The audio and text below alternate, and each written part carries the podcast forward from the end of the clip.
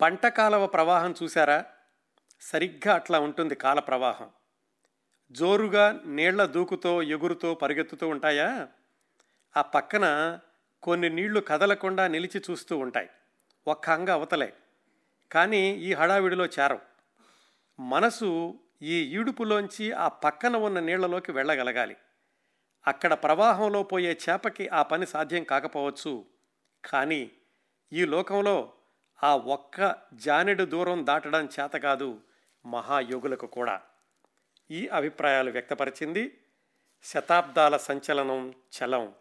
శతాబ్దం దాటిన జోరు తగ్గని ప్రభంజనం గుడిపాటి వెంకటచలం చలం. సాహిత్యం జీవితం కార్యక్రమ పరంపరలో ఈరోజు ఇరవై రెండవ భాగం చిట్ట చివరి భాగం. గత ఇరవై ఒక్క వారాలుగా చలంగారి జీవితం గురించి సాహిత్యం గురించి అనేక అనేక విశేషాలు మాట్లాడుకున్నాం. కథనంతో చలంగారితో కలిసి నడిచాం. ఆయన జీవించిన ప్రదేశాలను మాటల్లో చూసాం ఆయన కుటుంబ సభ్యులను మిత్రులను సన్నివేశాలలో కలుసుకున్నాం. ఈ సుదీర్ఘ కార్యక్రమ పరంపర ఈ రోజుతో ముగింపుకి రాబోతోంది. గత మూడు వారాలుగా మాట్లాడుకుంటున్న చలంగారి సాహిత్యంలోని భిన్న కోణాలు విభిన్న అంశాలు ఈరోజు కొనసాగుతుంది. చలంగారి సాహిత్యంలో నాటికలు నాటకాలు కూడా ఒక ముఖ్య భాగం అని తెలుసుకున్నాం.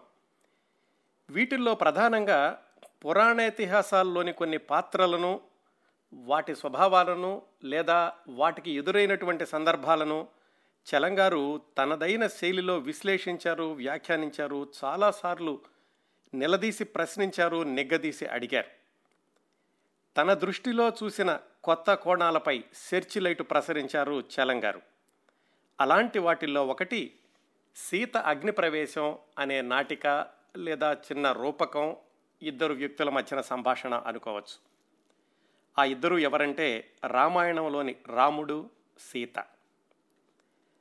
ఇది ఎలా మొదలవుతుందంటే రావణ సంహారం జరిగాక రావణ కాష్టం కాలుతూ ఉంది. సీత చాలా రోజుల తర్వాత రాముణ్ణి చూసింది. చూసినటువంటి ఆ ప్రేమతోటి రాముడితో అంది. మన జన్మలో ఇన్ని దినాలు మన ప్రేమ వల్ల వెలగకుండా నశించాయేమని నేను దిగులు పడ్డాను.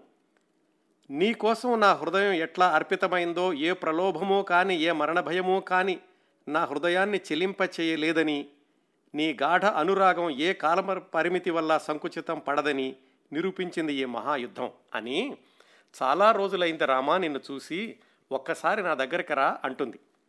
అప్పుడు రాముడు ఆగు సీత నే చెప్పే మాటలు శ్రద్ధగా విను. విధివశం చేత నీవు స్త్రీవి. శత్రువుల చేత హరింపబడ్డావు.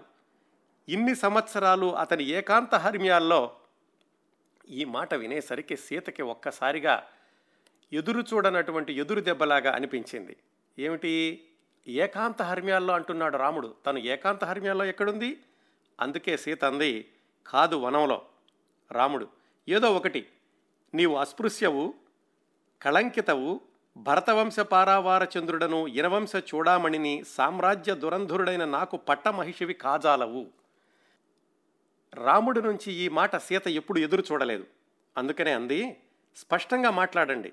అన్యస్పృశ్యవు అంటే మీ అభిప్రాయం ఏమిటి? రావణుడు నిన్ను ప్రేమించాడు. నా తప్ప అతడు ప్రేమించినంత మాత్రాన? నిన్ను తస్కరించాడు. అది నా తప్ప? అతని అంతఃపురోద్యానవనంలో నివసించావు. అది నా తప్పేనా? నీ దురదృష్టం అన్నాడు రాముడు. అప్పుడు సీత అంది వివాహంలో నాతో సుఖదుఖాలు పంచుకుంటానని నన్ను ఎప్పుడూ విచారపెట్టనని నా భారం వహిస్తానని నన్ను రక్షిస్తానని నన్ను అర్థంగా స్వీకరించావు. శత్రువుల నుంచి రక్షించుకోవాల్సిన బాధ్యత నీది. ఏ పురుషుడు కానీ నన్ను ప్రేమిస్తే నన్ను తస్కరిస్తే మన బాంధవ్యం విచ్ఛేదం అవుతుందా భార్యాభర్తల సంసార సంబంధం శాశ్వతం అంటారే నేనేమన్నా భక్ష్యాన్నా ఇతరుడు ఎంగిలి చేశాడనే అనుమానంతో విసిరి కాకులకు పారవేయడానికి? నేను జనకుని ప్రియపుత్రికను అయోనిజను నేను సర్వభూచక్ర దురంధురుడైన శ్రీరాముని పట్టమహిషిని కావడం చేత కదూ ఎంగిలైన విస్తరణ అయిపోయాను? రాముడు ఏం మాట్లాడట్లేదు. సీతను పరిత్యజించిన శ్రీరాముడు ఇంత ఘోరం యుద్ధం చేసింది ఎందుకు అంటే రాముడు ఏదో సమాధానం చెప్పాడు. చివరికి ఏమంటాడంటే రాముడు ఇది ప్రజల యొక్క అభిప్రాయం.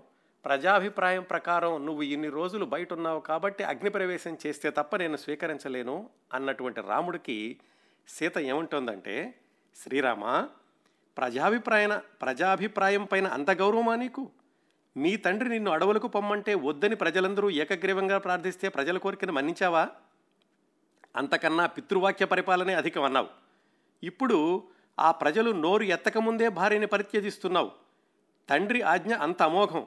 నీచమైన స్త్రీ కనుకనే కదా? ఒక్క మాటతో దిక్కు లేకపోయిన కుక్క కనుకనే కదూ? వాగ్దత్వాలు ప్రేమ ధర్మము వివాహ సంస్కారము అన్నీ ఇంత సులభంగా అతిక్రమించగలుగుతున్నావు? ఈ త్యాగం వల్ల నా జీవితం అంతా ధ్వంసం అయిపోతే ఇన్ని సంవత్సరాలు నిన్ను గూర్చి బాధపడి కలలు కంటున్న నా హృదయం బద్దలై నశించిపోతే నీకేమిటి? ఇలా తన హృదయంలో ఉన్నటువంటి బాధనంతను వ్యక్తం చేసి రాముడికి తన బాధను తన మనసులో ఉన్నటువంటి భావాలని చెప్పడానికి ప్రయత్నిస్తున్న క్రమంలో శ్రీరాముడు మాత్రం ఏమాత్రం సీత చెప్పినటువంటి వాదనకు అంగీకరించక అగ్నిప్రవేశం చేస్తే తప్ప నేను తీసుకెళ్ళలేను అది నా ధర్మం అంటున్నాడు. దానికి సీత ఏమంటోందంటే ఇట్లా తృణీకరించి తనని పొమ్మనిన నేను కుక్కనై నీ వెంటనంటి నీ పాదాలపైన ఏడ్చి నేను చెయ్యని తప్పుకి ప్రాయశ్చిత్తాలకి లోనై సమస్తమైన న్యూనతలకి తల వంచితే యుగయుగాలు పతివ్రతను అని నన్ను స్థుతిస్తారు కొంచెం అభిమానం కలదాన్నై ఈ నీచత్వానికి తిరగబడి నీ కాఠిన్యాన్ని దూషించి నా జీవితం నేను చూసుకున్నానా? కులటనవుతాను. పోని నిజంగా నీకే నా పైన ప్రేమ ఉంటే ఇది విను. నీకింకా పట్టాభిషేకం కాలేదు. నీకు అప్పుడే ప్రజల బాధ్యత ఎక్కడిది? అంటే పట్టాభిషేకం అవుతుంది అయ్యాకైనా సరే ఆ రాజుగా నా బాధ్యత అది అని రాముడు చెప్తాడు. సీత అడుగుతుంది నిజంగా నా మీద ప్రేమ ఉంటే రాజ్యాన్ని వదిలేసి నా కోసం రావచ్చు కదా అని. అప్పుడు సీతకి రాముడు ఇచ్చినటువంటి సమాధానం ఏంటంటే స్త్రీ కోసం స్త్రీ వ్యామోహంలో చిక్కి రాజ్యం వదులుకున్నాడు అనే అపవాదం వస్తుంది నాకు. తీత చెప్పేటటువంటి సమాధానం. భార్య కోసం త్యజించడం స్త్రీ మోహంలో చిక్కుకోవడమా? నేను నీ మోహంలో చిక్కి రావణుడి పట్టమహిషనయ్యే పదవిని త్యజించడం నా ధర్మమా? నా కర్మమా? స్వార్థపరుడా నీ రాజ్యము నీ కీర్తి నీ సంపద అన్నీ స్థిరంగా ప్రవృద్ధి పొందాలా? దిక్కు లేక మలిననై నశింపవలసిన దాన్ని నేనా? ఇందుక ఈ సభ తీర్చావిక్కడ మరి ప్రజాసేవా తత్పరుడివి? నీకు భార్య ఎందుకు? అంటే రాముడు అన్నాడు వంశాన్ని నిలపడానికి నీవు నా పవిత్ర వంశాన్ని అభివృద్ధి చేయడానికి తగవు. అప్పుడు సీత అంటోంది అంటే నేను ఒక యంత్రాన్ని బిడ్డలను కని నీకు ఇచ్చేందుకు ఇది మలినమైంది అని తోచింది. ఇంకో కొత్త యంత్రాన్ని తెచ్చుకుంటావు. అంటే స్త్రీకి ప్రాణం లేదు హృదయం లేదు ధర్మం లేదు. నీకు తండ్రి పట్ల తల్లి పట్ల తమ్ముల పట్ల ధర్మాలు విధులు ఉన్నాయి కానీ భార్య పట్ల లేవు. ఉన్నా అవి ఒక్క మాటలో మాయమైపోతాయి. ఇవన్నీ ఎందుకు? ఒక్కసారి నీ హృదయం ఏమంటోంది? అంటే రాముడు అన్నాడు నా హృదయంతో ప్రసక్తి లేదు. అప్పుడు సీత ఒక సుదీర్ఘమైనటువంటి సంభాషణ చెబుతుంది. అది ఈ రూపకానికి ఈ నాటికకు ముగింపు. ఏమంటుందంటే హృదయంతో సంబంధం లేదంటున్నావు కదా రామా నేనే చెబుతాను విను. రావణుడు నన్ను ప్రేమించాడు. కానీ రావణుడి ప్రేమ బంధాన్ని నీ నిశిత శరాలు కూడా నాశనం చేయలేకపోయినాయి. ఒక నరుడు ఏమోలనన్నా సంశయిస్తాడేమోనన్న మాయ సంశయం తోచగానే పటాపంచలయ్యింది. నీ ప్రేమ సర్వజనులు తమ్ముళ్ళు భార్యలు మునులు దేవతలు అక్రమం అంటున్నా కానీ ఆ సంశయం పటాపంచలైంది రాజ్యము ఐశ్వర్యము ముద్దు కొడుకులు తమ్ముళ్ళు చస్తున్న తన పది తెలలు తగి దొర్లుతున్న ఈషన్ మాత్రమైనా చెలించనిది ఆ రావణుడి ప్రేమ. ప్రేమించాడు. నీకు అర్థం కాదా ప్రేమ? కనుక దానిని పశుత్వమని రాక్షసత్వమని పేరు పెట్టి తనని నా సమూలంగా నాశనం చేశావు. నేను అతన్ని ప్రేమించానా? అదేనా నీ అనుమానం. నేనే ప్రేమిస్తే ముందుగా నా శరీరాన్ని నీ బాణాలకి అతని హృదయానికి మధ్య కవచంగా అర్పించి ఉండనా? పోనీ బలాత్కరించాడా? రావణుడు అంత నీచుడు కాదు. నా ప్రేమ కోరాడు. కానీ తన సంతానం వృద్ధి చేసే యంత్రంగా చూడలేదు అతను. నన్ను తన వంక చూడకపోయినా తనని తృణీకరించినా తనని ప్రేమిస్తాననే ఆశ ఏమాత్రమూ లేకపోయినా నా సన్నిధినే కోరి నేనే లేని జీవితం వ్యర్థం అని తన సర్వస్వము ఆహుతి చేశాడు. అటువంటి ధీరుణ్ణి ప్రేమించక కఠినత్వం వహించిన పాపం ఇదిగో నాకిట్లా తగులుతోంది. రెండోది బలాత్కరించాడే అనుకో. ఆ రాక్షసుడి బలాత్కారం వల్ల న్యూనత పొందిన నా సుకుమార హృదయానికి పరిశాంతినివ్వవలసిన వాడివి. ఇదా నీవు చూపే కరుణ? నీవు ధర్మాన్ని జరిపే యంత్రం నేను పిల్లల్ని కనే యంత్రం. నీవు నన్ను త్యజించడం కాదు. నీ వంటి హృదయం లేని యంత్రాన్ని వంచకుణ్ణి ప్రమాణాన్ని భగ్నం చేసే నీచుణ్ణి నిన్ను నేను భర్తగా త్యజిస్తున్నాను. నీ నీచ నామంతో అపవిత్రమైన నా హృదయాన్ని ఈ ప్రణయధీరుడి రుధిరం వల్ల పవిత్రమైన ఈ జ్వాల వల్ల నిర్మలం చేసుకుంటాను. ఇక్కడ చలంగారు చదువుతున్న పాఠకులకు వింటున్న శ్రోతలకు చూస్తున్న ప్రేక్షకులకు కూడా వెయ్యి వోల్టుల షాక్ని ఇస్తారు. అప్పుడు సీత ఏం చేస్తుందంటే శ్రీరాముడు చేయమన్న అగ్నిప్రవేశంలో కాదు ఆవిడ దూకింది. రావణుడి చితిలో దూకింది. ఇలాంటి ఎదురు చూడనటువంటి ముగింపులు చలంగారికి కొత్త ఏమీ కాదు. అప్పుడు చితిలో దూకాక కూడా సీత అంటుంది నా హృదయం పవిత్రమైన నా శరీరం మలినమైందనే సంశయంతో నన్ను త్యజించావు. నా శరీరం నీ వలన మలినమైందని తెలిసి కూడా నా హృదయాన్ని మాత్రమే కోరాడు ఈ రాక్షసుడు.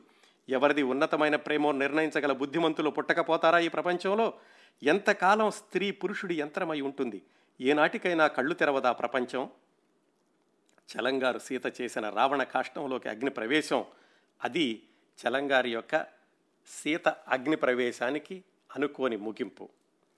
చలంగారు స్త్రీల గురించి పసిపిల్లల గురించి ఎప్పుడైనా సరే వాళ్ళ తరఫున వాదించడానికి ఏ చిన్న అవకాశం దొరికినా కానీ వదులుకోలేదు అనడానికి ఈ సీత అగ్ని ప్రవేశం లఘు నాటిక ఒక ఉదాహరణ. తరువాత చలంగారు తన అరవై ఐదు సంవత్సరాల వయసులో ప్రారంభించిన అనువాద ప్రక్రియ గురించి ఆ దిశలో ఆయన అనువదించిన గీతాంజలి క్రీస్తు సువార్తల గురించిన వివరాలు తెలుసుకుందాం. ఆ తరువాత చివర్లో ముగింపు వాక్యాలతో ఈ కార్యక్రమ పరంపరకు ఫుల్ స్టాప్ పెడదాం. ముందుగా చలంగారు పంతొమ్మిది వందల యాభై ఏడులో ప్రారంభించి అనువదించిన రవీంద్రని గీతాంజలి గురించి.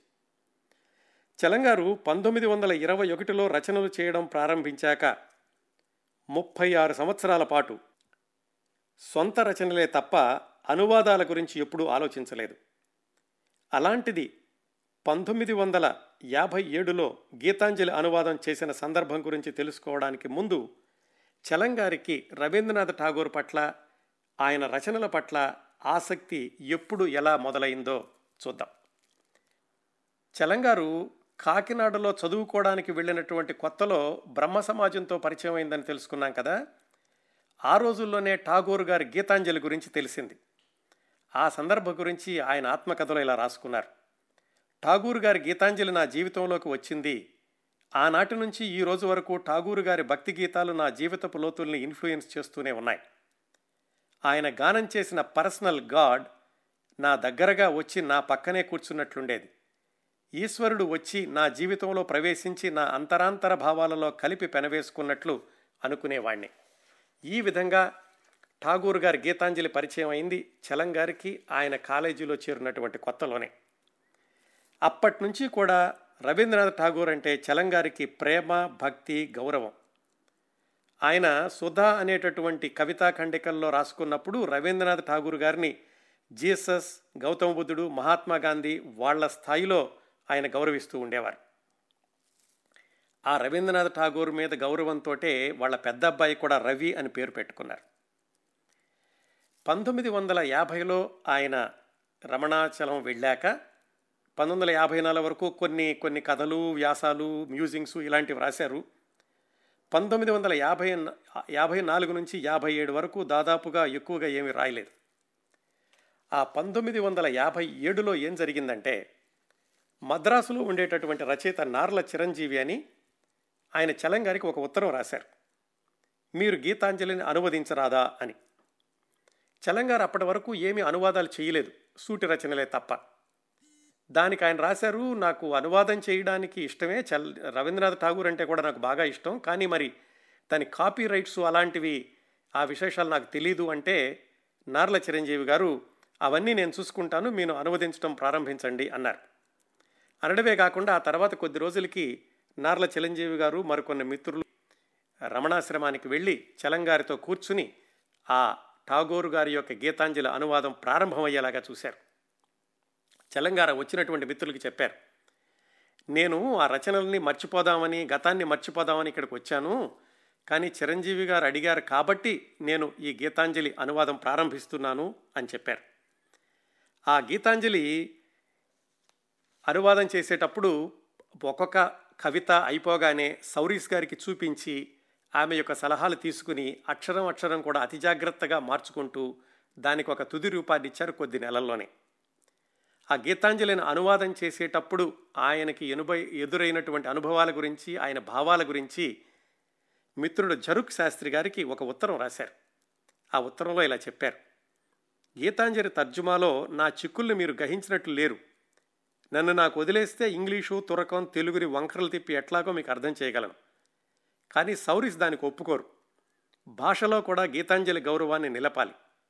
అందువల్ల సరైన పదాల్ని నేను సంపాదించాల్సిన అంకుశం కిందికి రావాల్సి వచ్చింది అని ఆ గీతాంజలి అనువాదం చేసేటప్పుడు ఆయనకు ఎదురైనటువంటి సందర్భాల గురించి మిత్రుడికి ఉత్తరంలో రాశారు. ఇది చలంగారు అనువాదం చేసినటువంటి గీతాంజలి ఆ సందర్భం యొక్క నేపథ్యం. ఆయన ఆ గీతాంజలి పుస్తకాన్ని అనువాదం చేశాక నార్ల చిరంజీవి గారే దాన్ని చాలా అందంగా ముద్రించారు పంతొమ్మిది వందల యాభై ఎనిమిది అరవై ప్రాంతాల్లో. దానికి ముందు మాటలో చలంగారు ఇలా రాశారు. గీతాంజలి తమకు నచ్చదన్నా తమకు అర్థం కాదన్నా నాకు ఆ మాట విపరీతంగా వినపడుతుంది. నా కాలేజీ దశ నుంచి నన్ను కలకాలము ఇన్ఫ్లుయెన్స్ చేసిన పుస్తకం ఈ గీతాంజలి. గీతాంజలి నాకు ఒక కొత్త దృక్పథాన్ని ఫిలాసఫీ ఆఫ్ లైఫ్ని నేను అనుభవించే అందాలకి ఓ వెలుగుని నా ఆశలకు ఓ అర్థాన్ని ఇచ్చింది. చిత్రం ఏమిటంటే ఈశ్వరుడు లేని నా ముప్పై ఏళ్ళ జీవితంలో కూడా ఈశ్వర లీలల్ని కీర్తించే గీతాంజలి నా నిత్యపారాయణ కవితా గ్రంథంగా ఉండిపోయింది. నేనున్నాను అనే ఓదార్పు వరదలై ప్రపంచాన్ని ముంచుతోంది. కానీ ఆ విల్లువలో ఒక్క తుంపర తనపైన చిమ్మకుండా నా హృదయం మూసుకుపోయింది. నా ఈశ్వరుడు చచ్చిపోయినాడు. బతికి ఉంటేనా ఈ గీతాంజలిని అతనికి పాడుకుందును కదా అని పరితపించాను. బహుశా ఈ ఈశ్వరుడు చచ్చిపోయినాడు అనేటటువంటి మాట భగవాన్ రమణ మహర్షి గురించి వ్రాసి ఉంటారేమో అనుకుంటున్నాను. ఆ ముందు మాటలోనే చిట్ట చివరగా అంటారు చలంగారు. నా తర్కోష్ణతకు జంకి దిక్కు లేకుండా దాక్కున్న నా భక్తి భావన విహంగాలు ఇన్నేళ్ళ తర్వాత కిలకిలమంటూ నా హృదయం పైన వాలి చిరంజీవి గారి ప్రోద్బలాన ఈ గీతాంజలి ఆంధ్రీకరణలో నివాసాలు ఏర్పరచుకున్నాయి. ఆయన ఆయన మనసులోనట భక్తి భావన అనేటటువంటి పక్షులు ఉన్నాయి కానీ ఈయన తర్కం అనేటటువంటి వేడికి బయటకు రాకుండా అంతకాలం లోపలుండిపోయినాయి ఈ గీతాంజలితోటి బయటకు వచ్చి ఆయన హృదయం పైన వాలాయి అని ఆయన ఆ గీతాంజలి యొక్క అనువాదంని ఆయన ఎంతగా అనుభవించారో చెప్పారు. ముఖ్యంగా ఈ కవితలన్నీ కూడా రవీంద్రనాథ్ ఠాగూర్ గారు బెంగాలీలో రాసినవి తర్వాత ఆయనే ఆంగ్లంలోకి అనువాదం చేసుకున్నవి అత్యంత కవితాత్మకంగా సాగుతాయి. అయితే ఇందులోని కవితలు ఎవరి గురించి రాశారు ఠాగూర్ గారు అంటే దానికి అన్వయాన్ని బట్టి ఉంటుంది. చాలామంది ఏమిటంటే ఆయన ఏదో ఒక భగవంతుని గురించి రాశారని అంటారు నిజంగా ఈ కవితలని చదివితే కనుక ఒక భక్తుడు భగవంతుడి గురించి రాసినట్లుగా కానీ ప్రేయసి ప్రియుడి గురించి చెప్పినట్లుగా కానీ ప్రియుడు ప్రేయసి గురించి అనుకున్నట్లుగా కానీ మిత్రుడు ఇంకో మిత్రుడి గురించి అనుకున్నట్లు కానీ ఇలా రకరకాల కోణాల్లో అన్వయం చేసుకోవచ్చు చాలా వరకు ఇందులో ఉన్నటువంటి కవితల్ని. చలంగారు కూడా ఒక్కొక్క కవితని ఒక్కొక్క విధంగా ఒక్కొక్క కోణంలో అన్వయిస్తూ ఆయన అనువాదం చేశారు. ఒకటి రెండు మచ్చుకు చూడాలంటే కనుక ఈ గీతాంజలిలోని అనువాదాలు చలంగారు ఎలా చేశారు అనేది మొట్టమొదటి కవిత గీతాంజలిలోది చలంగారు ఇలా అనువాదం చేశారు. అంతం అనేది లేకుండా చేశావు నన్ను నీ ఆనందం అది. నాజూకైన జీవన పాత్రని తిరిగి తిరిగి రిక్తం చేసి వెంట వెంటనే నవజీవనంతో నింపుతూ ఉంటావు. ఈ చిన్న రెల్లు పిల్లంగోవిని నీ వెంట కొండ కోణంలో తిప్పుకుని నిరంతరం నూతన రాగాల్ని పలికిస్తావు. నీ అమృత హస్తస్పర్శ వల్ల ఉల్లాసంతో నా చిన్న గుండె తన పరిధుల్ని దాటి అనిర్వాచ్యమైన అనుభవాన్ని పలుకుతుంది. అంతులేని నీ కాన్కల్ని ఈ చిన్న దోసిలులోకి తీసుకుంటాను. యుగ యుగాలు గడిచిన ఇంకా నువ్వు వర్షిస్తూనే ఉంటావు ఇంకా నా దోసిల్లో స్థలం మిగులుతూనే ఉంటుంది. ఈ కవిత అది రవీంద్రనాథ్ ఠాగూర్ గారి యొక్క గొప్పతనం ఎంతుందో ఒరిజినల్ కవితలో చలంగారి అనువాదంలో కూడా ఆత్మ ఏమాత్రం పోకుండా తెలుగులో చదివినా కానీ ఆ భావవేశం ఆ తీవ్రత మనకు కనిపిస్తూ ఉంటుంది. చలంగారు అనువాదం చేసిన మరొక కవిత మంత్రాలు కీర్తనలు పాలు విడిచిపెట్టి తలుపులన్నీ బంధించి ఈ గుడి చీకటి మూల ఒంటరిగా ఎవరిని పూజ చేస్తున్నావు? కళ్ళు తెరిచి చూడు నీ ఎదుట నీ ఈశ్వరుడు లేడు. ఎక్కడైతే గట్టి నేలని రైతు దున్నుతున్నాడో ఎక్కడ బాట వెయ్యడానికి కూలీలు రాళ్ళు కొడుతున్నారో అక్కడ ఈశ్వరుడు ఎండలో వానలో దుమ్ము కొట్టిన బట్టలతో వాళ్ళ మధ్యన తిరుగుతున్నాడు. నీ మడిబట్టలు అవతల పెట్టి అతని వలనే నువ్వు దుమ్ము నేల మీదకి రా. మోక్షమా? ఆ మోక్షమనేది ఎక్కడుందయ్యా? మన ప్రభువే సంతోషంగా ఈ సృష్టి బంధనాన్ని తనపైన వేసుకున్నాడు. శాశ్వతంగా మనతో తాను కట్టుబడి ఉన్నాడు. నీ పుష్పాలు ధూపాలు దూరాన పెట్టి నీ ధ్యానంలో నుంచి బయటికి రా. నీ బట్టలు చిరిగి మరకలైతే అందులో వచ్చిన ముప్పేమిటి? నుదిటి చెమటతో కష్టించి కృషిలో అతని పక్కన నిలబడు. ఠాగూర్ గారి యొక్క ఆ భావ తీవ్రతని యథాతథంగా అనువాదం చేయగలిగారు ఆ, చలం గారు. ఈ గీతాంజలిని తెలుగులో దాదాపుగా యాభై మంది పైగా అనువాదం చేశారు. అన్ని అనువాదాల్లో కూడా ఉత్కృష్టమైనది చలంగారి అనువాదం అని విశ్లేషకులు ఈ రోజుకి కూడా అభిప్రాయపడుతూ ఉంటారు. ఈ ఠాగూర్ గారి గీతాంజలిలో అందరికీ తెలిసినటువంటి కవిత where the mind is without fear దానిని చలంగారు ఎలాగ అనువాదం చేశారంటే ఎక్కడ మనసు నిర్భయంగా ఉంటుందో ఎక్కడ మనుషులు తలెత్తి తిరుగుతారో ఎక్కడ జ్ఞానం విరివిగా వెలుస్తుందో సంసారపు గోడల మధ్య ఎక్కడ భాగాల కింద ప్రపంచం విడిపోలేదో ఎక్కడ సత్యాంతరాళంలోంచి పలుకులు బయట బయలు వెడలతాయో ఎక్కడ అలసట నెరుగని శ్రమ తన బాహువుల్ని పరిపూర్ణత వైపు చాస్తుందో ఎక్కడ నిర్జీవమైన ఆచారపు టెడారిలో స్వచ్ఛమైన బుద్ధి ప్రవాహం ఇంకిపోకుండా ఉంటుందో ఎక్కడ మనసు నిరంతరం వికసించే భావాలలోకి కార్యాలలోకి నీచే నడపబడుతుందో ఆ స్వేచ్ఛా స్వర్గానికి తండ్రి నా దేశాన్ని మేలుకొలుపు. ఇది where the mind is without ఫియర్కి చలంగారు చేసినటువంటి అనువాదం. ఈ గీతాంజలి తరువాత చలంగారు అంతటితో ఆగకుండా రవీంద్రనాథ్ ఠాగూర్ రాసినటువంటి మరికొన్ని కవితల పుస్తకాలను కూడా ఆయన తెలుగులోకి అనువాదం చేశారు. ఫలసేకరణ అని ఉత్తరణ అని ఇలాంటివన్నీ ఇప్పుడు గీతాంజలి అనువాదం తర్వాత చలంగారు సరళమైన తెలుగులో అనువదించి వ్యాఖ్యానించిన క్రీస్తు సువార్తల గురించి తెలుసుకుందాం. సౌరీస్ గారు చెప్పారు చలంగారికి క్రీస్తు సువార్తలని తెలుగులో రాస్తే బాగుంటుంది అని. చలంగారికి కానీ సౌరిస్ గారికి కానీ ఒక మతం ఒక దేవుడు అని కాదు. అందరూ దేవుళ్ళు సమానమే అన్ని మతాలు సమానమే. అందుకనే ఈ బైబిల్ అనువాదం క్రీస్తు సువార్తల యొక్క అనువాదం అనేది అదేదో వేరే విధమైనటువంటి కార్యక్రమం అనుకోకుండా గీతాంజలి అనువాదం ఎలాగో క్రీస్తు సువార్తల అనువాదం కూడా అలాగే అనుకుని చలంగారు ప్రారంభించారు. అయితే ప్రారంభించడానికి ముందు సౌరిస్ గారితో అన్నారట ఈ గ్రంథాన్ని ఎంతో గొప్ప మేధావులు అధ్యయనం చేసి అనువాదం చేశారు. నాకు ఇది శక్యం అవుతుందో లేదో అంటే సౌరీస్ గారు కాదు నువ్వు చేయగలవు నాన్న అని ప్రోత్సహించి చలంగారితోటి ఈ క్రీస్తు సువార్తల యొక్క అనువాదాన్ని ప్రారంభింపచేశారు. అలాగే ఈ జీసస్ చెప్పినటువంటి ప్రతి వాక్యాన్ని తరచి తరచి దానిలో ఉండే అంతరార్థాలని సౌరీస్ గారిని అడిగి మరీ అనువాదం చేశారు చలంగారు అవసరమైన చోట చక్కటి వ్యాఖ్యానం కూడా ఇచ్చారు ఆయన. ఈ అనువాదాలు చేసే రోజుల్లోనే మిత్రులకి రాశారు. ఒక్కొక్క సువార్తని తెలుగు చేయడానికి మూడు నెలలు పడుతుంది. కాబట్టి ఇది ఒక సంవత్సరం పని. ఇప్పుడు లోకా సువార్తలో సగం అయ్యిద్ది అని చెప్పారు. ఇంకా ఏం రాశారంటే ఆ సువార్తల్ని ఆయన అనువాదం చేసేటప్పుడు ఆయనకి కలిగినటువంటి భావాలని ఇలా చెప్పారు. ఇప్పుడు ఈశ్వరుడు చెప్పే వ్యాఖ్యానంతో అంటే సౌరీస్ గారు చెప్పినటువంటి వ్యాఖ్యానంతో యేసు శుభవార్తలు చదివితే హిందువులు తమకే తెలుసునని విర్రవీగే గురున్యాయం మొదలైన ఆధ్యాత్మిక సాధన విషయాలు చాలా విపులంగా కనపడతాయి. గీతాంజలి విషయంలో కానీ యేసు సువార్తల విషయంలో కానీ గమనించాల్సింది ఏమిటంటే అర్థమయ్యేట్లు చేయడం కాదు. మనసుకి అర్థమయ్యేటట్టు మనసు వెనకాల మీ ఆత్మకి అర్థమయ్యేటట్లు చెప్పడం. గొప్ప క్రైస్తవ పండితులకు తెలియని విషయాలు చలంగారి అనువాదంలో విశదం అవుతాయి మళ్ళీ ముక్కకు ముక్క అనువాదం చెడదు గీతాంజలిలో కూడా అదే జరిగింది. అందువలనే చలంగారి యొక్క అనువాదాన్ని క్రిస్టియన్లు ఇష్టపడలేదట. ఎందుకంటే దాంట్లో హిందూ వేదాంతపరమైన అర్థం కనపడింది వాళ్ళకి. కానీ చలంగారు ఏంటంటే అది హిందూ కాదు క్రిస్టియను కాదు నేను అనువాదం చేసింది అసలైనటువంటి సత్యం అని. ఆయన నాలుగు సువార్తల్ని అనువాదం చేస్తున్నారని తెలిసి ఒక క్రిస్టియన్ సొసైటీ వాళ్ళు ముందుకు వచ్చారు ఈ నాలుగు సువార్తల్ని మేము అచ్చులో వేస్తాము. కాకపోతే మీరు మధ్య మధ్యలో ఓం శాంతి ఈశ్వరుడు అని వ్రాశారు. వాటిని తొలగిస్తే గనక మేము అందంగా అచ్చు వేయడమే కాకుండా మీకు చాలా పారితోషికం కూడా ఇస్తాము అన్నారు. కానీ చలంగారు దానికి ఒప్పుకోలేదు. ఎందుకంటే ఆయన ఆ పుస్తకం రాసింది ధనార్జన కోసం కాదు. జీసస్ అనే సత్యాన్ని లోకానికి తెలిపేందుకు రాశాను అని చెప్పారు ఆయన మతాల్ని వాటి సంకుచితత్వాన్ని నిర్మూలించి ఒక సత్యాన్ని చాటేందుకు నేను రాసినటువంటి మహద్గ్రంథం. ఇలాంటి దాన్ని నేను మార్చను. మీరు దీనిని అచ్చు వేయకపోయినా పర్వాలేదు అని వాళ్ళని తిరస్కరించారు.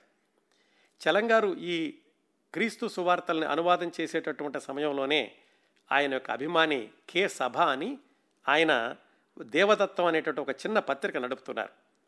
ఆ పత్రికలో ఈ సువార్తల నుంచి చిన్న చిన్న భాగాలు అచ్చులో వేశారు. చలంగారు ఈ క్రీస్తు సువార్తలు అనువాదం చేసేటప్పుడే మొట్టమొదటిసారిగా ఆయనకి ఆ ఒత్తిడి తట్టుకోలేక బ్లడ్ ప్రెషర్ మొదలైంది.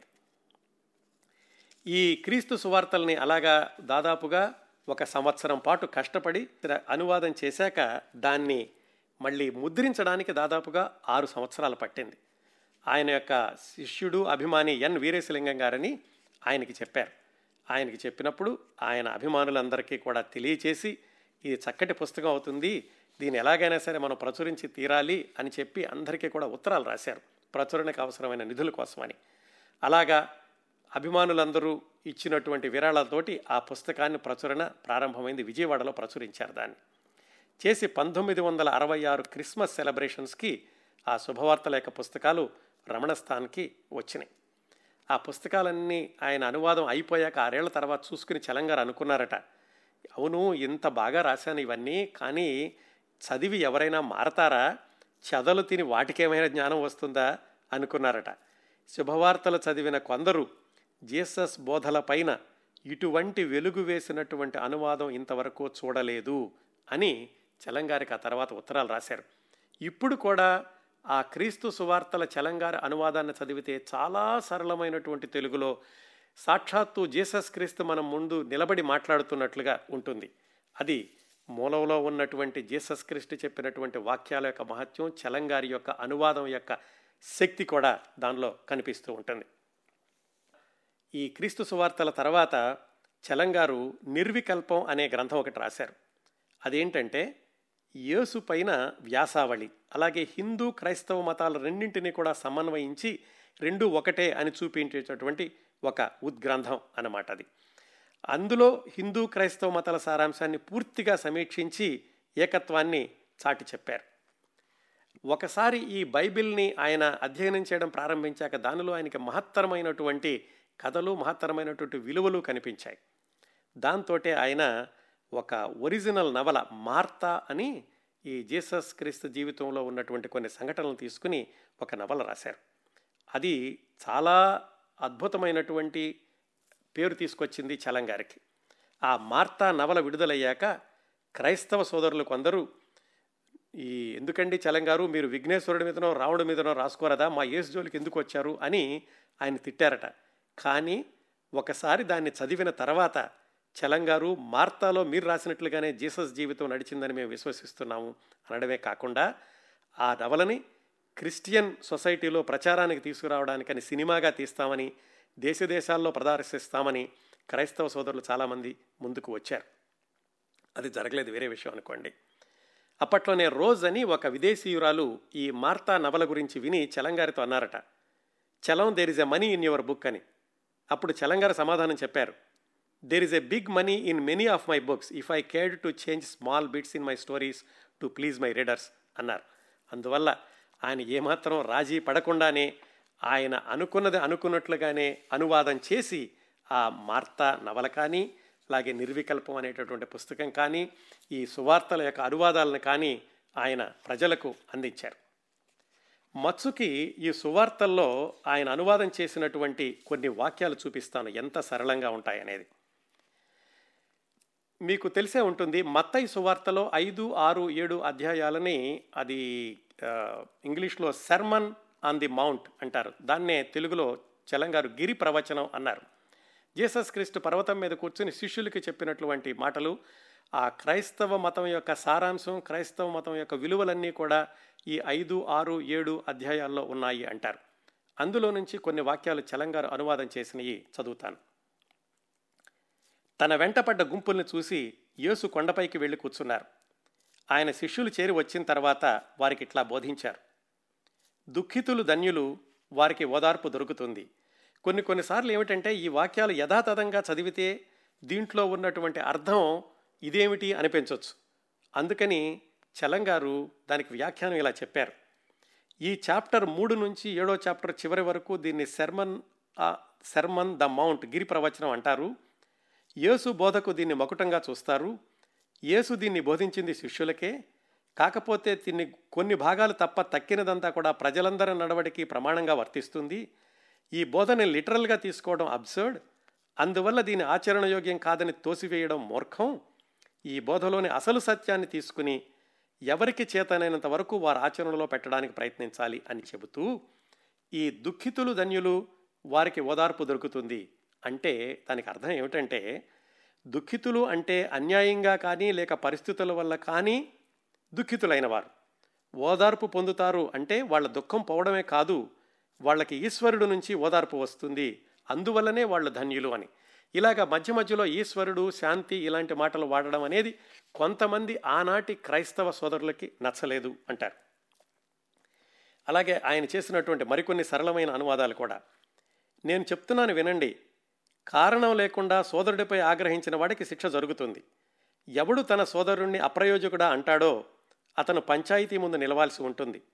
సోదరుణ్ణి మూర్ఖుడా అని తిట్టి అతను నరకాగ్నిలో పడే అపాయంలోకి పోతాడు.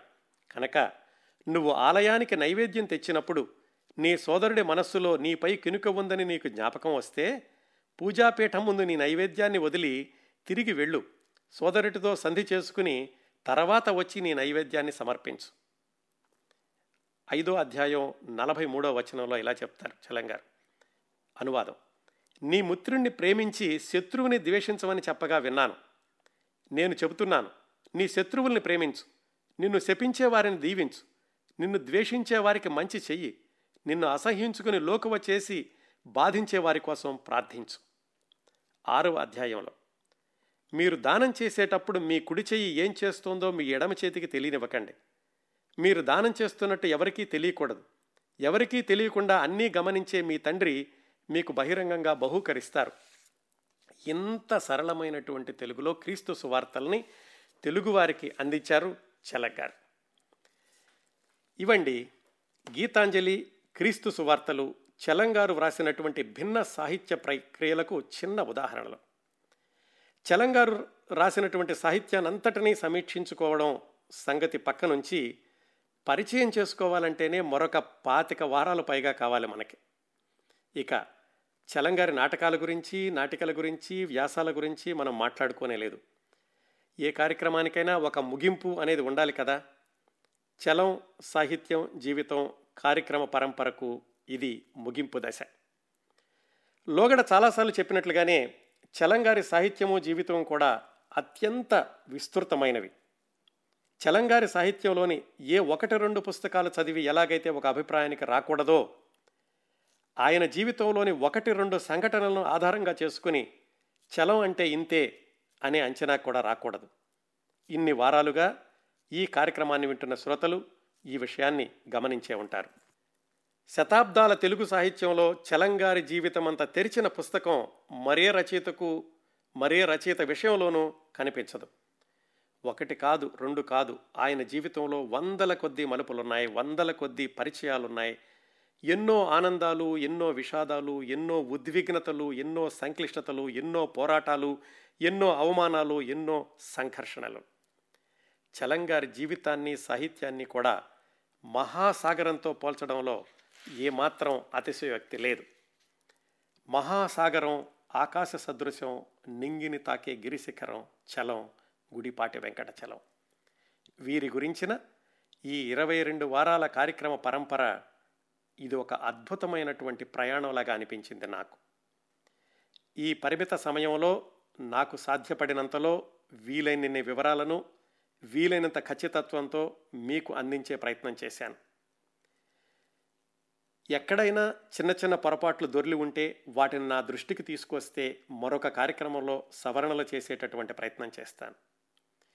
ఈ కార్యక్రమ పరంపర రూపకల్పనలో ఈ సుదీర్ఘ ప్రయాణంలో చలంగారితో పరిచయం ఉన్నటువంటి వ్యక్తులు వారి అభిమానులు ఆయన కుటుంబ సభ్యులు ఎంతోమంది నాకు సహాయం అందించారు.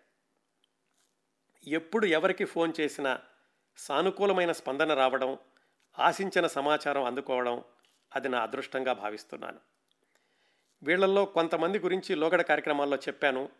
మరొకసారి అందరినీ గుర్తు చేసుకోవడం నా విద్యు విద్యుక్త ధర్మంగా భావిస్తూ ఈ కార్యక్రమ సమాచార సేకరణ కోసం జరిగిన తెర వెనుక ప్రయత్నాలు మీతో పంచుకోవాలనుకుంటున్నాను చలంగారి గురించిన ప్రత్యేక కార్యక్రమం కావాలని చాలా సంవత్సరాలుగా చాలామంది అడుగుతున్నారు.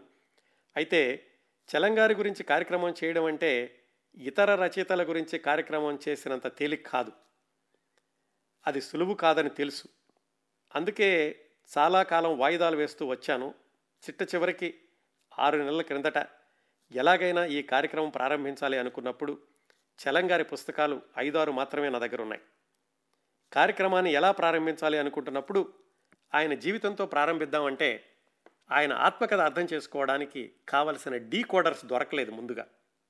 అందువల్ల అప్పటికి నాకు అందుబాటులో ఉన్న చలంగారి సాహిత్యంతో ఈ కార్యక్రమ పరంపరను ప్రారంభించి మొదటి ఒకటి రెండు వారాలు జరుగుతూ ఉండగా చలంగారి జీవితం గురించిన వివరణలు స్పష్టతల కోసం అన్వేషణ ప్రారంభించాను. మిత్రులు సినీ దర్శకులు వంశీ గారు తాను మద్రాసు వెళ్ళినటువంటి కొత్తలో చలంగారి అల్లుడు గారు వజీర్ రెహమాన్తో సన్నిహితంగా ఉండేవారని ఎప్పుడో చెప్పిన విషయం గుర్తుండి ఆయనకు ఫోన్ చేసి ఆయన దగ్గర నుంచి కొంత సమాచారం తెలుసుకున్నాను. ఆ తర్వాత ఎప్పుడో ఆరేడేళ్ళ క్రిందట సాక్షి దినపత్రికలో యామిజాల జగదీష్ అనే ఆయన చలంగారి గురించి వారితో తమకు చిన్నతనంలో ఉన్న వ్యక్తిగత పరిచయం గురించి వ్రాసినటువంటి వ్యాసం నా ఆర్కైవ్స్లో కనపడింది. సరే ఈ యామిజాల జగదీష్ గారు ఎవరు అని ఆలోచించినప్పుడు ఆయన కౌముదికి కొన్ని కవితలు పంపించారు కొంతకాలం క్రిందట. అందుకని అది వెతికి ఆయన ఈమెయిల్ పట్టుకుని ఆయనకి ఈమెయిల్ చేశాను మీ ఫోన్ నెంబర్ ఇవ్వండి మీతో మాట్లాడాలి ఒకసారి అని. ఆయన వెంటనే స్పందించారు. ఆయనకి ఫోన్ చేసి ఆయనతో మాట్లాడాను. ఆయన చలంగారికి అత్యంత ఆత్మీయులైనటువంటి యామిజాల పద్మనాభస్వామి గారు అబ్బాయి. ఆయన చిన్నప్పుడు చలంగారి యొక్క ఆశ్రమంలో ఉన్నారు. వేసవ సెలవులకి వెళ్ళి అక్కడ ఉండేవాళ్ళు.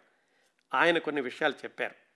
తర్వాత ఆయనే ఏం చెప్పారంటే వరంగల్లో ఉంటున్నటువంటి అంపశయ్య నవీన్ గారు చలంగారి జీవితాన్ని ఒక నవల్లాగా రాశారు ఇటీవలే. ఆయన అడిగితే మీకు ఎక్కువ సమాచారం దొరకవచ్చు అన్నారు. నవీన్ గారి యొక్క నంబర్ ఆయన దగ్గర లేదు. నవీన్ గారి నంబర్ తెలుసుకోవడానికై ఆయన పాత పుస్తకాలు నా దగ్గర ఉంటే దాంట్లో ల్యాండ్ నెంబర్ ఉంటే ఫోన్ చేస్తే అదేమో డిస్కనెక్ట్ అని వచ్చింది. అప్పుడు గుర్తొచ్చింది గుర్తి బ్రహ్మానందం అని ఆయన ఈ సిలికాన్ వ్యాలీలో ఉండే మిత్రుడు. ఆయన రాసినటువంటి ఒక నవలకు నవీన్ గారు పురస్కారం అందించారు. అది గుర్తుండి నేను బ్రహ్మానందం గారికి మెసేజ్ పెట్టాను. మీ దగ్గర నవీన్ గారి యొక్క ఫోన్ నంబర్ ఉందా అని. ఆయన వెంటనే నాకు సమాధానం ఇచ్చారు. ఆ సమాధానంతో ఆ నంబర్ తీసుకుని నవీన్ గారికి ఫోన్ చేశాను. మా ఇద్దరికి ముఖతా పరిచయం లేకపోయినప్పటికీ నేను ఆయనకి తెలుసు ఆయన అందరికీ తెలుసు అనుకోండి నవీన్ గారు. ఆయన కొన్ని విశేషాలు చెప్పారు. ఆయన చేసినటువంటి పరిశోధనల్లో నవల రాయడంలో ఆయనకి తెలిసినటువంటి కొన్ని కబుర్లు. ఆయన మరొక ప్రముఖ వ్యక్తిని పరిచయం చేశారు. ఆయన పేరు డాక్టర్ వావిలాల సుబ్బారావు గారు అమరావతిలో ఉంటారు. చలం ఫౌండేషన్లో చాలా కీలకమైనటువంటి పాత్ర వహిస్తున్నారు. ఆయనకు ఫోన్ చేసి ఆయనతో మాట్లాడాను. ఆయన దగ్గర నుంచి విశాఖపట్నంలో ఉండేటటువంటి నాగళ్ళ గురుప్రసాదరావు గారు ఈ చలం ఫౌండేషన్ సంబంధించిన ఆయన ఆయనతోటి ఆయన ద్వారా ఉదయ్ కుమార్ గారిని ఆయనతోటి మాట్లాడాను. ఆ తర్వాత చలం సమగ్ర సాహిత్యం అనే పుస్తకంలోని కొన్ని వివరాల ద్వారా భూమినిపట్నంలో ఉండే స్నేహకుటి అంటే సౌరిస్ గారి ఆశ్రమానికి ఫోన్ చేశాను. అక్కడ ఉండేటటువంటి రాజా రాంబాబు గారు ఆయన మరికొన్ని విశేషాలు చెప్పారు. ఆయన ద్వారా తెలిసింది ఏంటంటే చలంగారి రెండో అమ్మాయి నిర్మల గారు కోయంబత్తూరులోని చిన్మయ ఆశ్రమంలో ఉన్నారు అని. ఇంటర్నెట్లో పట్టుకుని ఆ చిన్మయ ఆశ్రమానికి కోయంబత్తూరు ఫోన్ చేశాను. అక్కడ వాళ్ళు ఏం చెప్పారంటే నిర్మలా చలం ఉన్నారు మా దగ్గర. కాకపోతే ఆవిడ బయట వాళ్ళతో మాట్లాడేటటువంటి స్థితిలో లేరు. దగ్గరగా కూర్చుంటే గనక కొంచెం సేపు ఉంటే ఆవిడకు గుర్తొస్తున్నాయి. అందువల్ల ఫోన్లో మాట్లాడలేరు అని చెప్పారు. అప్పుడు ఆ నిర్మల గారికి వైద్యం చేస్తున్నటువంటి డాక్టర్ గారితో మాట్లాడాను. దురదృష్టవశాత్తు ఇది జరిగినటువంటి కొద్ది వారాలకే ఆ నిర్మల గారు కన్నుమూయడం అనేది ఒక విషాద సంఘటన. ఇంతమందిని పరిచయం చేసుకుంటూ వెళ్తున్నప్పుడు నాకు డిగ్రీలో సహాధ్యాయిగా ప్రస్తుతం తిరుపతిలో ఉంటున్నారు. ఆయన పేరు సుబ్బనాచారి. ఆయన పంతొమ్మిది వందల తొంభై నుంచి ఇప్పటి వరకు కూడా క్రమం తప్పకుండా ప్రతి సంవత్సరం ఆ భీమిలిలోని స్నేహకుటికి వెళ్ళి అక్కడ కొంతకాలం ఉంటారు. అది గుర్తొచ్చి ఆ మిత్రుడికి ఫోన్ చేసి ఆయన ద్వారా కొన్ని విశేషాలు తెలుసుకున్నాను. ఇదంతా జరుగుతూ ఉండగా కార్యక్రమం ఐదో వారానికో ఆరో వారంలోకో ప్రవేశించింది. ఆ సమయంలో విశాఖపట్నంలో ఉండేటటువంటి ఈ టాక్ షోలకు అభిమాని జవహర్ జవహర్లాల్ అని ఆయన ఫేస్బుక్లో నాకు మెసేజ్ పెట్టారు. అందులో స్నేహకుటి ట్రస్ట్ చైర్మన్ పాలడుగు రాజశేఖర్ గారు వారి శ్రీమతి లక్ష్మి గారి యొక్క కాంటాక్ట్ వివరాలు ఇచ్చారు. అప్పుడు నేను రాజశేఖర్ గారికి ఫోన్ చేసి మాట్లాడాను. ఆయన చలంగారితో వ్యక్తిగత పరిచయం ఉన్నటువంటి హనుమంతరెడ్డి గారి నంబరు అలాగే చలంగారి ఆశ్రమంలో పెరిగి పెద్దవాడైనటువంటి తంబి గారి నంబరు ఇచ్చారు. వాళ్ళిద్దరితో కూడా మాట్లాడాను. ఈలోగా ఫేస్బుక్లోనే చంద్ర రెంట చింతలని ఒక మిత్రుడు డాక్టర్ భార్గవి అనే ఆమె చలంగారి గురించి రాస్తున్నారు. వీలైతే ఆమెతో మాట్లాడండి అని చెప్పారు. డాక్టర్ భార్గవి గారు ఎవరైనా వెతికితే ఆవిడ నా ఫ్రెండ్ లిస్ట్లో ఉన్నారు. వెంటనే ఆవిడకి మెసేజ్ పెట్టాను. ఆమె వెంటనే తన నంబర్ ఇవ్వడం నేను ఆవిడకి ఫోన్ చేయడం జరిగింది. డాక్టర్ భార్గవి గారు నర్తకి గారి గురించి చాలా సమాచారం ఇవ్వడమే కాకుండా చలంగారి యొక్క మనవరాలు కిట్టు గారి ఫోన్ నంబర్ కూడా నాకు ఇచ్చారు. వెంటనే కిట్టు గారితో ఫోన్ చేసి మాట్లాడాను. అప్పటి నుంచి దాదాపు ప్రతివారం కిట్టు గారితో మాట్లాడుతూ చలంగారి అరుణాచల జీవితంలోని అనేక విషయాల్లో స్పష్టత తెచ్చుకోవడం జరిగింది. డాక్టర్ భార్గవి గారి ద్వారానే కొడవటి కొట్టు కుటుంబరావు గారి అల్లుడు గారు డాక్టర్ గణేశ్వరరావు గారు ఆయనతో కూడా మాట్లాడాను. ఆయన కొన్ని విశేషాలు చెప్పారు. ఇలా ఉండగా నేను ఎప్పుడూ తిరువణామలై వెళ్ళలేదు. కానీ తిరువణామలై గురించి చెప్పేటప్పుడు చలంగార ఆశ్రమం గురించి చెప్పేటప్పుడు ఆ పరిసరాలు ఎలా ఉంటాయి ఇప్పుడు ఎలా ఉంది ఈ విశేషాలు తెలుసుకోవాలనిపించింది. అది ఇంటర్నెట్లో వెతకడం కంటే అక్కడ ఉన్నవాళ్ళు ఎవరైనా చెబితే ఆథెంటిక్గా ఉంటుందని చెప్పి ఆ రమణాశ్రమం దగ్గర ఈ ప్రస్తుతం నివసిస్తున్నటువంటి పోడూరి వెంకటరమణ శర్మ గారని ఆయన కౌముదికి అప్పుడప్పుడు కథలు పంపిస్తారు. ఆయన నంబర్ తెలుసుకుని ఆయనకి ఫోన్ చేసి ఆయన ద్వారా ప్రస్తుతం ఆ రమణాశ్రమం ఎలా ఉంది ఇలాంటి వివరాలన్నీ సేకరించాను. చలంగారి స్నేహితురాలు లీల గారు వాళ్ళ అబ్బాయి పిఠాపురంలో ఒక ఆసుపత్రి ఉండేదని ఎక్కడో చదివాను. పిఠాపురంతో పరిచయం ఉన్నటువంటి సత్యనారాయణ గారిని ఆయన్ని సంప్రదించి ఇప్పటికి కూడా ఉన్నటువంటి వెంకటాచల క్లినిక్ అనేటటువంటి ఆ ఆసుపత్రి యొక్క ఫోటో ఒకటి సంపాదించాను. ఇంతమంది నాకు సహాయం చేశారండి. ఈ కార్యక్రమం ఖచ్చితత్వంతో రావడానికి ఇంతమంది సహకారం తెర వెనుక ఉంది. వీళ్ళల్లో చాలామందితో ఒకటి రెండు సార్లు కంటే ఎక్కువగా ఫోన్లో మాట్లాడాను. ఎప్పుడు ఫోన్ చేసినా కానీ ఎవ్వరూ కాదనకుండా నాకు తగినటువంటి సమాచారం అందించి ఎంతో సహకారం అందించారు. ఇదంతా ఒక ఎత్తు అయితే మీరందరూ విని స్పందించి అందించినటువంటి ప్రోత్సాహం ఇవి. ఈ కార్యక్రమం ఇరవై రెండు వారాలు దిగ్విజయంగా కొనసాగడానికి ప్రధాన కారణాలు. వారందరికీ మీ అందరికీ మరొక్కసారి హృదయపూర్వకంగా కృతజ్ఞతలు అభివందనాలు తెలియచేస్తూ చలం సాహిత్యం జీవితం ఇరవై రెండు వారాల కార్యక్రమ పరంపరని ముగించబోయే ముందు చిట్ట చివరిగా ఒక్క మాట. తెలుగు సాహిత్యంలో చలంగారి యొక్క స్థానం ఎవరూ భర్తీ చేయలేనిది తెలుగు సాహిత్యంలో రచయితగా చలం చిరంజీవి చిరంజీవి చిరంజీవి.